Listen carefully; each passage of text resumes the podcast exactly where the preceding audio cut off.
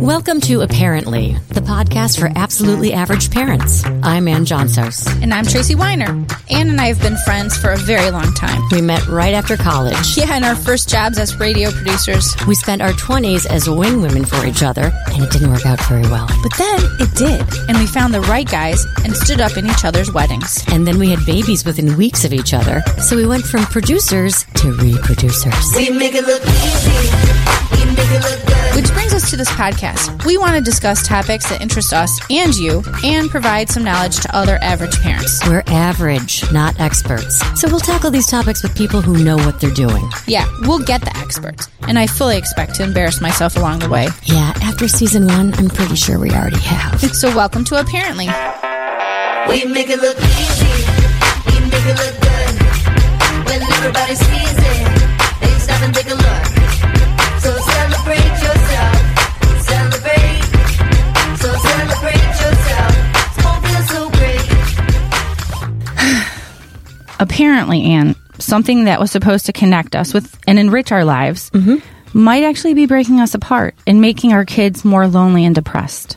More lonely and depressed, okay. Yes, more. In May, the Journal of the American Medical Association published a report looking at suicide rates amongst tweens and teens from nineteen seventy-five to two thousand sixteen. Yep, I saw that. Yeah. Boys traditionally, as we've talked about in the past, have had higher suicide rates than girls, but now the gap is narrowing, mm-hmm. according to this report.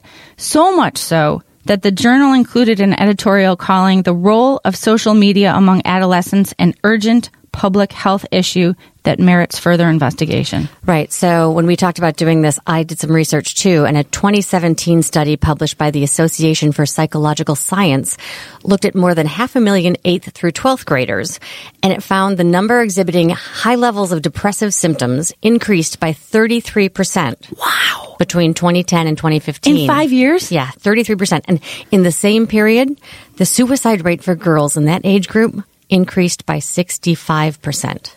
Almost double. Yeah, boys. It's ridiculous. Wow. Does this surprise you? No. I mean, like, let's look at our own homes, right? You know, we've talked about this before. You know, when we were growing up, we didn't know what we were missing, right? But right. Now our kids can, e- even if it's just texting, our kids have text groups where people are together and they're yeah. not there. Um, add to that, you know, if you've got Instagram or if you've got Snapchat or whatever, you have that fear of missing out, FOMO, right? Yeah, it's a real deal. Yeah, so you you see, and it might be innocent, like, you know, like two friends are together and you check and they they're at Great America or Six Flags, right? And you're like, why am I not there? Right. You know, um, our kids are constantly being reminded of what they're not doing. Yeah, or see such happy things like like. Oh, that looks, they're having so much fun, and I don't, I don't do those fun things and stuff like that. I mean, even as adults, do you watch, like, on Facebook and you see when people post when they're going out? I mean, I'll be honest, there's been times where I was like, oh, I didn't know they went to that show or whatever. Right, right. And in fact, recently we had a, a friend, we had a surprise birthday party for a friend, and um, it was at Ravinia, and the wife did a very good job of hiding it, but they got out of their Uber and their neighbors were there. And the, the guy, T R is his name, and he was like, well, why didn't they tell us they were coming? They know I like this band. He totally thought that they were going out without him, you right. know? So, and we're mature adults, or I like to think I am. Yes, so like we try. Right. So we're, it's developmentally like we can handle that sort of stuff. A, a ten, twelve year old can, I don't think can. Nope. So I find it, I think it's so ironic that all these things that were supposed to make life better and, and connecting us might actually be tearing us apart inside. It's kind of sad. And I think this is actually the right use of the word ironic, because so often people say ironic and say the wrong one, like right. Alanis Morissette. Yeah. Yeah. Yeah. Flies in Chardonnay. Yeah. It's not ironic. It's not, a bummer. Not, yeah. not, but in this case, I really, I feel like it, um, all these different apps, it's just mind boggling all the things that our kids have. So to talk about this, we're bringing in Doctor Anna Radovic, a, an assistant professor of pediatrics at U P M C Children's Hospital of Pittsburgh. So she does research in mental health services, and we thought to bring her in. Good morning, Doctor. Thanks, Anna. Good morning. Thanks for having me. So after the study came out, one doctor, um, as part of like reading and the, the research and the story that came out, said that social media isn't really the problem for these kids, and they had pre-existing conditions before they even started using the apps. Do you agree with that, or do you think you could start be totally healthy and normal and start using these apps and then develop, you know, depression? Yeah, so that's an excellent question. And I think one of the things that happens when these headlines come out are that it's very shocking. And um, I think people naturally want to figure out what is going on. But the thing is that depression and anxiety and these and suicidality are complex issues. And so it is really tough to point a finger at one thing that is causing it. Um, so I see patients in an adolescent medicine and young adult clinic, and we work together as a team with, with social work, and uh, we see patients who come in, all types of patients who come in with depression symptoms, and everybody's story is unique. Um, so I think about it that way, that okay, as a group, there's something going on, but also um, everybody has multiple factors at play. Um, so the types of research that we're doing right now on social media and depression is becoming uh, more and more complex to meet the complexity of the problem. So the first studies that were done were just looking at, you know, at one point in time, are people who are more depressed using social media more? Is social media leading us to become more connected or to become more isolated? But now the studies that are coming out are looking at more, what are we doing on social media? Um, Did we have depression before, or did it get worse with social media? How are people who are depressed versus people who are not using it differently? Um, and what is everything else going on in their lives? So just like anything in, in medicine and in health, uh, it's really complicated, and there's, you know, an individual level that we have to, to think about these kinds of issues. Um, but there was one interesting study done in Europe where they were looking at adolescents and whether or not they had depression at first um, or not. And people who were depressed but didn't really have much outside social support. And then they went online and they had a negative experience, like they were bullied. They were more likely to be more depressed. But those people who started off with actually having good outside social support and then went online and had a negative experience, they didn't experience the depression as an outcome. And this was looking at two time points. Um, so it really makes me wonder about whether or not some people who are depressed um, and feeling isolated are kind of going online and looking for support. But then when they go online, they're putting things that are negative, which is more likely to make people not want to talk to you, actually. So uh-huh. There's some interesting studies looking at, you know, if I go online and, and you and you kind of think about this with your own online experience, like if there's somebody who's always positive and then all of a sudden they put something negative, they get a lot of attention. Yeah, right. But if there's someone who's posting negatively all of the time and, you know, nobody really wants to respond to that anymore. Yeah. Debbie Downer. Disturbing. Yeah, but then when they put something positive, they actually get a lot of attention because there's like, wow, they put something positive. Now, we know like some of these um, cyberbullying experiences can sometimes be feel like they are worse than real-life bullying in some ways because they can be like permanent, they can be shared. Um, and so public, I think, public, right? Yeah, yeah. So I think we're living in a different time right now, and our kids are growing up in a different time. Some things that are happening are exactly the same as they were before, but they're on a different level and like a different stage, and we, we don't necessarily have the skills or like the knowledge of how to cope with them or how to teach our kids to go online. Um, and it's interesting. So there's there's some research looking at parents too. And so I think right now there's kind of this like digital disconnect with uh, some of the, the later generations, like the college age generation and their parents. But I think we're going to see some changes happen with parents now whose kids are getting older, who actually, you know, did have internet when they were younger and are kind of more comfortable with with going online and, and social media. Because uh, a lot of the teens, they, you know, their parents really have no clue or understanding right. of that kind of an environment at all for them. So I, I think we don't really have, like, the skills or the, the knowledge to, to support teens where they're at. And hopefully we can improve on on teaching them about digital literacy and learning from them, too, about what works and what doesn't work. Yeah, we used to call it digital natives versus digital immigrants. And, right. you know, um, I think our generation, Gen X, is kind of digital immigrants. And then the millennials are more natives. And certainly our kids are total natives. Yeah. So, but as the millennials have children, maybe they'll be more uh, savvy as to what's out there. Yeah, so, I mean, that's totally true. I'm, uh, my kids are four and seven, and so it's a lot different for us because, you know, the grandparents are very sometimes uncomfortable with the, the media, and it feels kind of black and white for them. Like, oh, well, either they're, like, on it all the time or they're, they shouldn't be on it at all. And for us, it's more nuanced. Like, well, okay, it's different if they're on their iPad doing something educational, and we're, you know, it's different if we're um, watching a movie together and talking about it, and then it's different if they're just on their iPad and we don't know what they're doing on it. Right, mindlessly and, surfing and, yeah.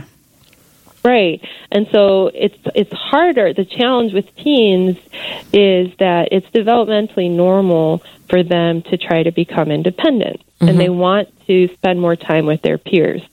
And like you were saying earlier about how, you know, we also care about what our friends are doing online as adults. But for kids, it's super important. It's kind of like life or death important what your friends it are does. doing.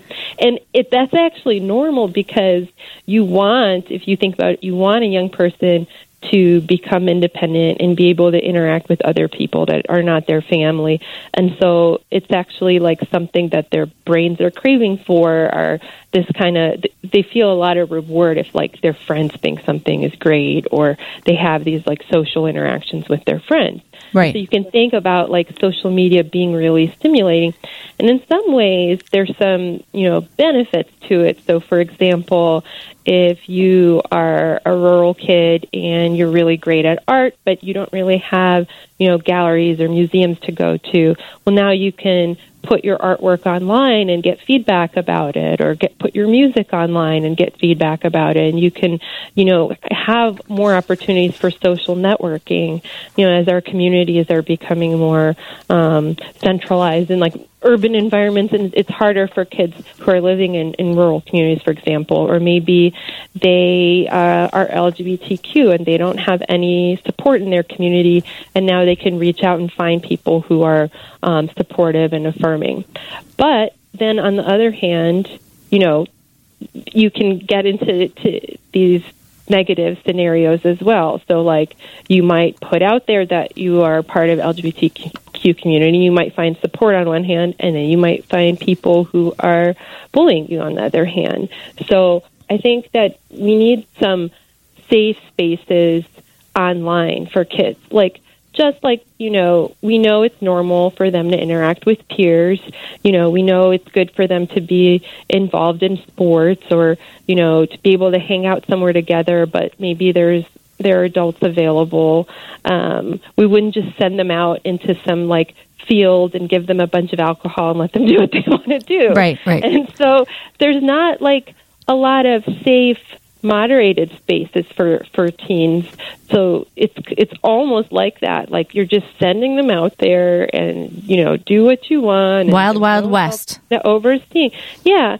But I think what's the need is like, for example, Instagram was trialing out some ways in Canada to change likes so that not and I'm not getting this exactly right, but they're basically um, trying out different ways of showing people that, th- so there's these things called social affordances, which is basically like a mark that somebody was there. You go on a website and you either know that nobody was there, or you can see like what people were doing on that site. Like they were commenting, they were liking certain things. Um, and so can you make Instagram so that likes are not like the most important thing that is going on? Um, because so because that's what kids... You only see your likes, but not everyone else does. Right. That's right. What kids love. Like, I can see how they would post something, and if only like two people liked it, they they pay attention to that stuff. Sure. The thing is, um, you'll look at, so one of like the major um, research engines that looks at this is Pew mm-hmm. uh, Internet surveys, and it's neat because they've done also some qualitative interviews with teens, and then teens that have been on some of uh, panels I've been on, they kind of talk about it as like a job that they have to maintain their social media. Yes. So, you know, if something is not getting a lot of likes, well, they better take it down right away because that's completely embarrassing. And then, um, you know, if they go on and the first thing they have to do is like all of their friends' stuff. Because yes. That's what you do when you're a friend. So it's not even like an enjoyable thing. It's like a, a, a management thing. It's kind of thing about email, you know, it used to be fun. You know, well, now I go on my Gmail and, like, make sure I don't have a bill first. You know, there's a right. lot of management there before I would get to, like, anything that I thought was interesting. And it's kind of like social media is like that for them. And so um, it's it's tough because I don't think we have a lot of say in what different social media companies are going to do and what drives them. But I think as, as we kind of make our consumer voices heard, um, as parents make their voices heard, like, we don't like how, you know, this is, is doing this, and we don't want to use this this type of tool if, you know, it has, has these properties. So I think that um, some of these companies are going to have to think about those types of things more, and, and there's evidence that they are. Um But it might take some time for us to figure out what's going on. It's kind of like it came on like this wave, and now we're kind of catching up. So, Anna, it, is there a conversation we should have with our children around that? In that, you know, I hadn't even thought about it, but, you know, my daughter will, we get somewhere, she has to take a picture, she has to post it. You know, uh, it, it is almost a requirement. Is there a way we should broach that and say, you know, it's not your job. It's supposed to be fun. Live in the moment right now with us. Yeah. Yeah. Yeah, for sure. So I think that the key thing is there are things that adults, that we took for granted, that now I think young people actually have to learn as skills.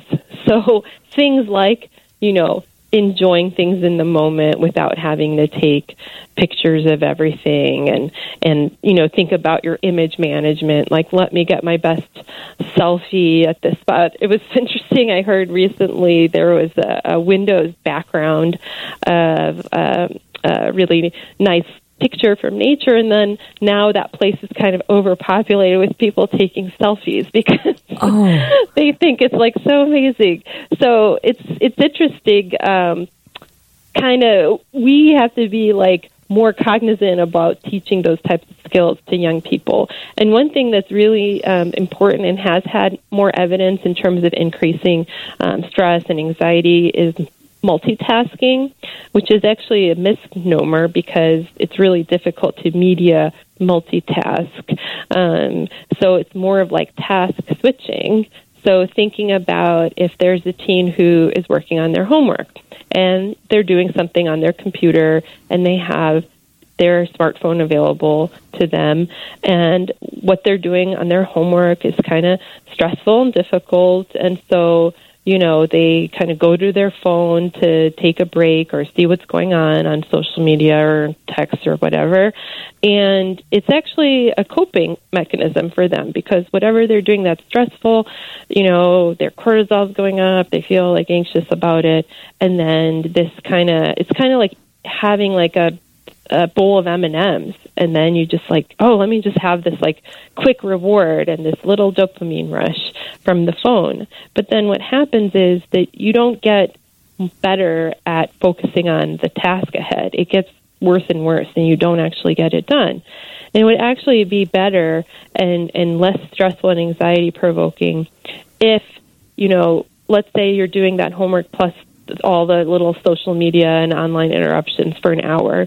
If instead you divided that half hour that all you're doing is focusing on that assignment. And then another thirty minutes where all you're doing is your social media and online stuff. So people have to learn kind of some of these skills and understand that the multitasking or task switching actually increases anxiety and makes it harder to focus and gives you kind of some of those uh, attention um, symptoms that you're not able to focus on what, what you're doing, and has been associated with uh, worse academic performance. So as parents, um, would so, it be better, would it be, sorry to interrupt, would it be better as parents to say, go, you know, go do your homework and leave your phone on the kitchen counter? Yeah, it would. And the thing is, sometimes, have you heard of this uh, Pomodoro timer? No. No, what's that? Yeah, so it's, it's a really cool method, especially for people, but now for, for anyone, because the world is so distracting with all the technology, where you basically set a timer and you say, okay, for the next twenty or thirty minutes, all I'm going to do is this one task that I, you know, working on this essay for school or whatever it is. And then I have a notepad next to me, and anything that flies in my head that I think that I have to do instead of doing this essay, I just write on this piece of paper, like, oh, I better, you know, like my friend's picture. I forgot to do that. You know, whatever all the little social media tasks are. And then when your timer is up, you can feel free to go and, and do all those things and have like a ten or fifteen minute break or whatever that is. Um, so that is kind of one technique to prevent some of that constant task switching and not getting things done. Okay. That's a great idea. And I, I think I do that personally. When I have to focus on a project, I will shut down all my other windows so that I'm not distracted by... On your computer? Really? Yeah. You close all the tabs? Yeah, because I am too easily distracted. So my husband has like forty... I didn't even know it's possible to have that many tabs open on your computer. All right, so... On a- it's one thing that, that's neat about you mentioning that is that one key thing we can do as adults is role model some of these digital literacy skills. Um, and Guilty. One thing that teens really love is being experts in something, because they're trying to, you know, show that they're capable of doing things on their own, and it can be really annoying to feel lectured to, and typically they're just going to turn off and not listen. Um, but if you ask them, like, hey, I want to set up my Instagram account, or, you know, I want to figure out how to do this online or whatever, can you teach me how to do this? Or, um, you know, sometimes talking about other things that are going on in the media, like, oh, what do you think about, um, you know, this that happened to someone? Or um, look at your friend's account on Instagram. What do you think about these pictures she's posting? If it's something kind of making them the expert and taking the focus off them in particular, sometimes you can have those same important conversations and get to the same point as you would if you were, you know, yeah. kind of lecturing them. Pointing the finger at them, exactly. Well, it's like watching a T V show together. The T V show might be a little advanced, but if you're there to talk about it and to talk through it, then it's a learning experience together, and and it's not a bad thing, right?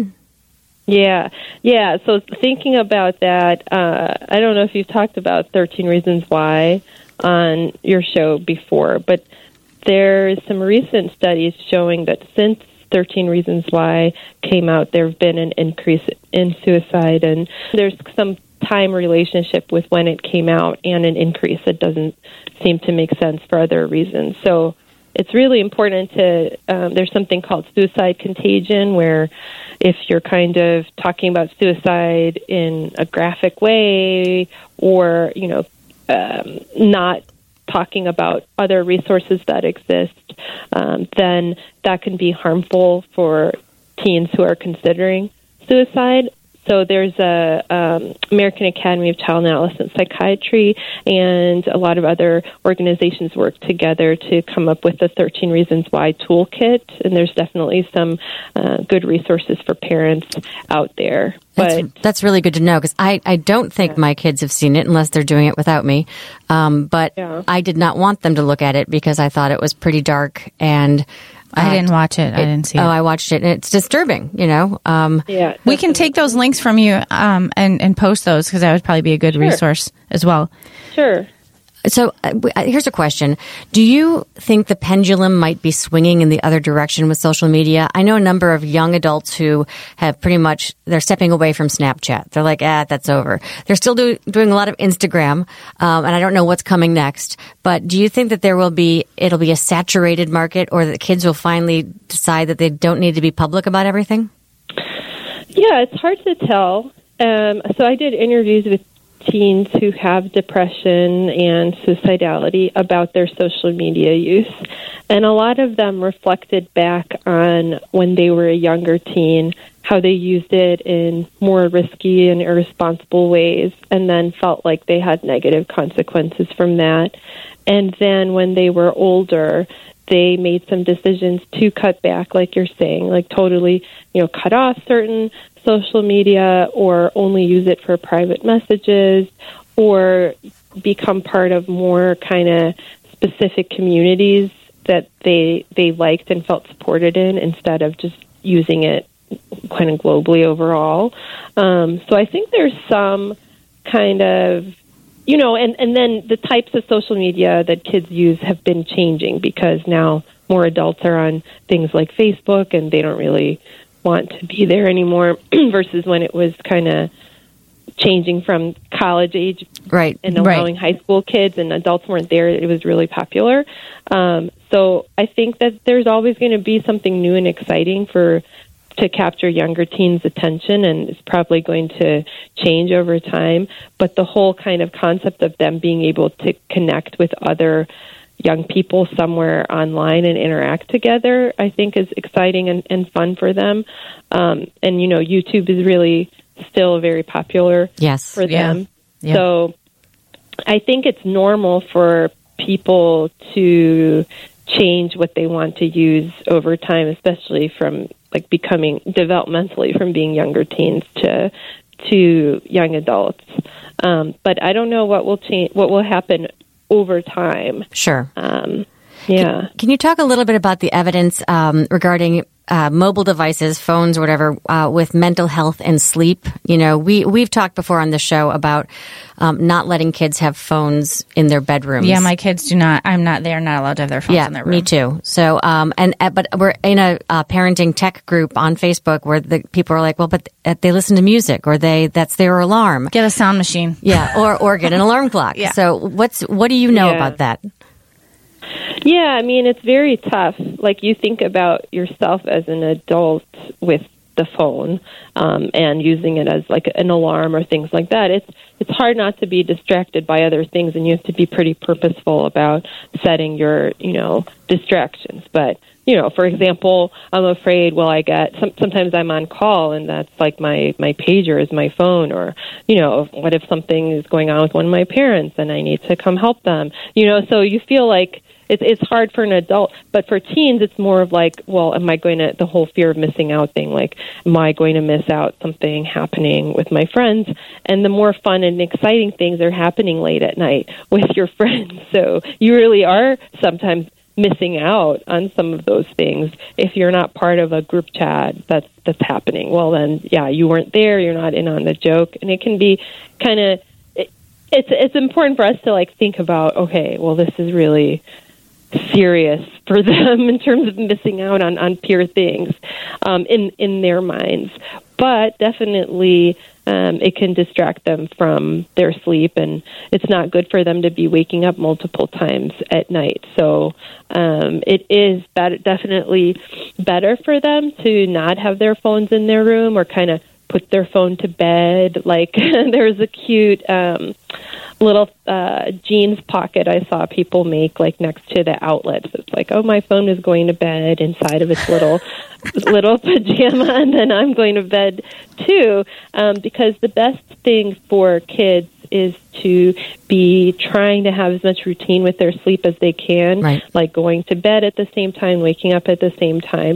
What's really difficult for them is that their brains are naturally programmed to want to go to bed later, but a lot of schools are having early start times for teens, and there's more and more evidence that uh, delaying that start time would be a lot better for their health, especially their mental health. Uh, there's a strong relationship between poor sleep and suicide suicidality mm-hmm. in teens that is coming out. Um, so anything to be able to get them to have more of that routine and have get enough sleep, which they tend to need even more sleep than we do, is really important. And then another thing they do is kind of have like this weekend jet lag, basically, where yeah. they're in one time zone during the week and another time zone during the weekend. Right. Um, and, and that can be pretty tough for them. So in your practice, just uh, um, this is an aside, but in your practice, are you noticing, like, is part of the loneliness, I feel like the kids use their phone, like they, I'll be in the car driving them somewhere and they're sitting right next to each other on their phones instead of talking to each other when I'm driving them somewhere. Like, do you see that in your practice that kids don't even have face-to-face interactions anymore? Is that like, is that becoming a thing? I, I feel like that's pervasive. Yeah. That feels like something going on in society. I mean, clinically, I'm not really seeing that. You know, people are not really telling telling me yeah. that. Um, but then another thing that's happening is kind of this hybrid where you're together on your phones and you're talking about whatever is going on on your phone to each other in real life. So it's like a... It's It's like a conversation starter, whatever this YouTube video is, or did you see this, or oh, okay. let me share this with you, or whatever. Okay. So uh, it's interesting. Like I think, I think life is changing, but I think we need to be continue to be mindful about offering those types of opportunities for um, kids to interact with each other in person, and I think they're not necessarily going to come up with them on their own. Um, at like like they used to. So, you know, maybe parents organizing things or schools organizing, like going out into nature and being like purposeful about interacting with nature, which can im- improve mental health. I think that the the technology is just easily available everywhere, that all the other things that benefited us in the past sometimes seem to fall behind, and that we do less and less of those things. Um, and I think we have to be kind of more purposeful about integrating them back in. But it's definitely becoming more of a thing like like a hybrid than than before. Sure. Right. Yeah. Do you have any recommendations for how we should monitor our kids' use of social media, um, you know, specific apps maybe, or, or just a way to start talking about it? I know that You know, uh, we're supposed to be able to say, I can look at your phone anytime I want. I need all your passwords. I need uh, to to read. I need to follow you on Instagram, whatever. Um, and I, I get some resistance from, from my thirteen-year-old. So. so for real? Yeah, for real. I'd be like, no. Yeah, I know. It's your. It's not your right. It's your privilege. Right. But she still feels like, you know, like when, when Tracy and I were growing up, we passed notes in school, right? Yeah. My mom did yeah. not read those notes. She didn't even know That's about them because right. they were at school. Yeah. But there, okay. there's a there's a line there. It's like fortune teller notes. Yes. Yes. So is is there a way we should approach it that you can suggest? Yeah, so I think you bring up really great points. As like a parent, you feel like obligated to monitor these things, but then on the other hand, you understand that their privacy is important to them. Um, and so the key thing that has evidence of improving some some of these outcomes in terms of parent monitoring is having good relationship with a teen and having good communication with them. So basically, kind of coming it coming at it as a as a positive, like, you know, I'm really proud of you for telling me about this situation going on at school when someone was getting cyberbullied. Like, it means a lot to me that you did that. Kind of coming it coming at it from this positive parenting angle and trying to encourage those types of behaviors, and then also role modeling to them. And then what I was talking about before about asking them for, for their expertise. So when you spin it, whatever you come at them with that's like a negative or a takeaway thing, they're going to kind of be defensive about. Mm-hmm. But if you come at it like, you know, I'm really proud of you that you've been able to not break your screen or whatever it is, or maintain your phone maintenance. And, you know, um, I would like us to have a check-in or things like that. Then I think sometimes having some of those um, boundaries and, and setting them in a way that makes sense to the both of you, or kind of, you know, I want you to be able to have this smartphone, but I also want us to set up some kind of boundaries together about, you know, I'm worried about these types of things. What are some rules you think we can come up with? So, like, having them involved in that process sure. instead of it feeling like lecture coming down on them. And there is, um, I'll, I'll give you the link, but the American Academy of Pediatrics has a website for uh, parents called Healthy Children. Um, dot org, I believe, and there is a media toolkit where you can kind of go on together and come up with a plan that's kind of individualized to you and your family and for the teen's age, um, because we know technology is changing, and that's something that they want to continue to update. So that's somewhere that you can go Perfect. To kind of set those things up together. Excellent. But definitely role modeling, you know, so for example, um, if you're texting and driving and then they get their driver's license and you tell them not to text and drive, they probably are not going to listen to you. Yeah, hypocrite. Yeah. Yeah, yeah, definitely. That's a good point right there. Right there. Role yeah. modeling. We, we, I feel like a common thread in all of our parenting podcasts has yeah. been about modeling, right? Right. No yeah. phones at the table. No. Don't, don't loathe yourself when you put your swimsuit on. That yeah. was yeah. the one last week. So thank you so much, Doctor Anna Radovic, um, at U P M C Children's Hospital. We, this has been great, and it's so, it's, we're like right in the middle of it right now. So this was really helpful awesome. with our, with Thanks our teenage girls. Thank you so yeah. much. Thanks, Anna. It's not easy. No, no. I'm, I'm kind of dreading it myself. But. Yeah, we're we're at the other end of I'm the like, spectrum. Oh wow, I'm going to be yelling at myself about all the things I do. It's always it's always a lot harder when you try to do it on your own. But, exactly. Uh, Thank you so much. Great work. Okay. Bye-bye. Cheers. So apparently, Anne, our social media, or our kids' social media, really needs to be monitored closely. Yes, and that means the phones stay out of the bedrooms. Yep. We're doing that. Yep. Uh, we need to have the passwords and accounts. We're yep. doing that. Um, and we need to have the conversations. I like what she said about empowering the kids so that they're part of the conversation. It's not just a monologue yes. coming from us. Um, and and also to, you know, to tell them that they don't need to be at every event. They don't need to be at every party. Um You know, downtime is good, too. Yes. You know, family time is good. Yes. Um, board games are great, you know. Oh, we love board games. Karaoke, man. Yeah. In their singing household, that probably works really well. Yes, yes. So, you know, um, again, I think we just have to model it. That's going to be, it, it's hard because you just get wrapped up in your day and then you're like, oh, this is not how I should be showing my kids how to act. Right, right. So, yes. Well, speaking of social media, we sure wouldn't be depressed to hear you shared uh, shared our podcast with your friends on Facebook, Twitter, Instagram. I can't believe you went there. I know the irony is not lost on us, but we'd really love for you to review us on iTunes and rate our podcast, please. Yes, and give us a call, old-fashioned, right? three three one, seven zero four, zero zero four six, or email us at apparently podcast at gmail dot com. Yes. That does sound ironic, guys. I'm saying that, but it, I know we say it every we say we it every at the end of every video. We, we need people to, you know, like like us. We need more likes. This is a W G N Plus podcast. I'm Tracy Weiner, and I'm Ann Johnsos. Thanks for listening to Apparently. We make it look easy.